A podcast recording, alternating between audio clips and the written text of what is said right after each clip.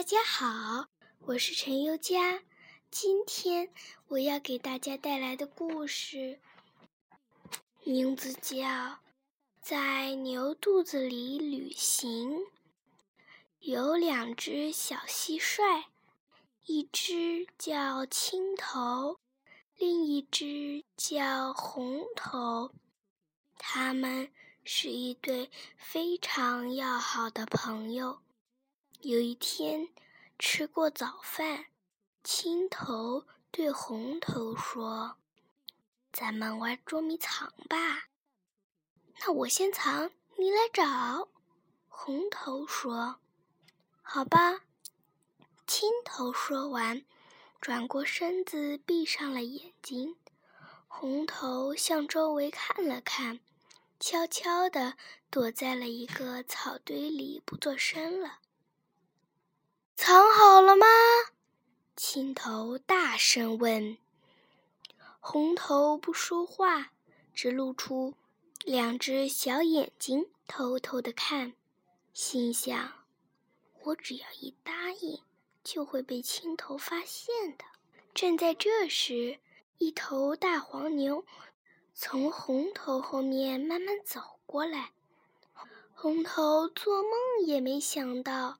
大黄牛突然低下头去吃草，可怜的红头还没来得及跳开，就和草一起被大黄牛吃到嘴里去了。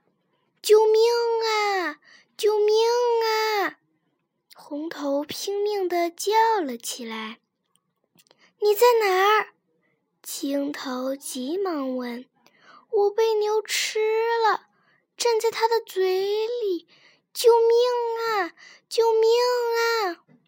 青头大吃一惊，他一下子蹦到牛身上，可是那头牛用尾巴轻轻一扫，青头就给摔在了地上。青头不顾身上的疼痛，一咕噜爬起来，大声喊：“躲过它的牙齿！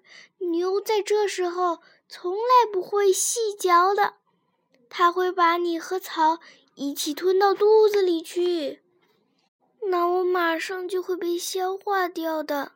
红头哭起来，它和草已经进了牛的肚子。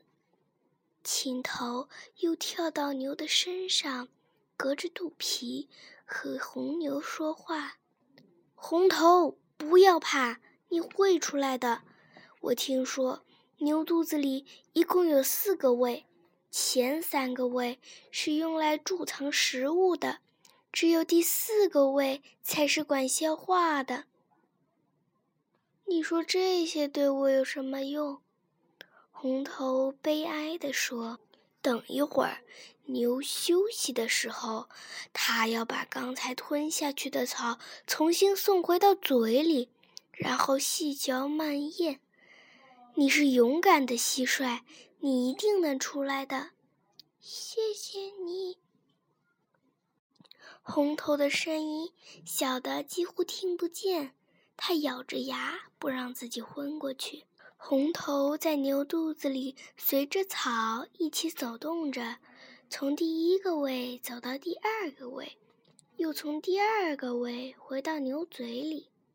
这一下，红头又看见了阳光。可是它已经一动也不能动了。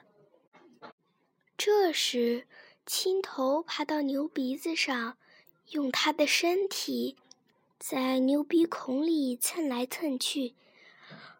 啊！嚏！牛大吼一声，红头随着一团草一下子给喷了出来。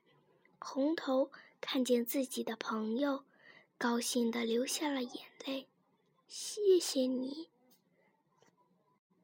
青头笑眯眯的说：“不要哭，就当你在牛肚子里做了一次旅行吧。”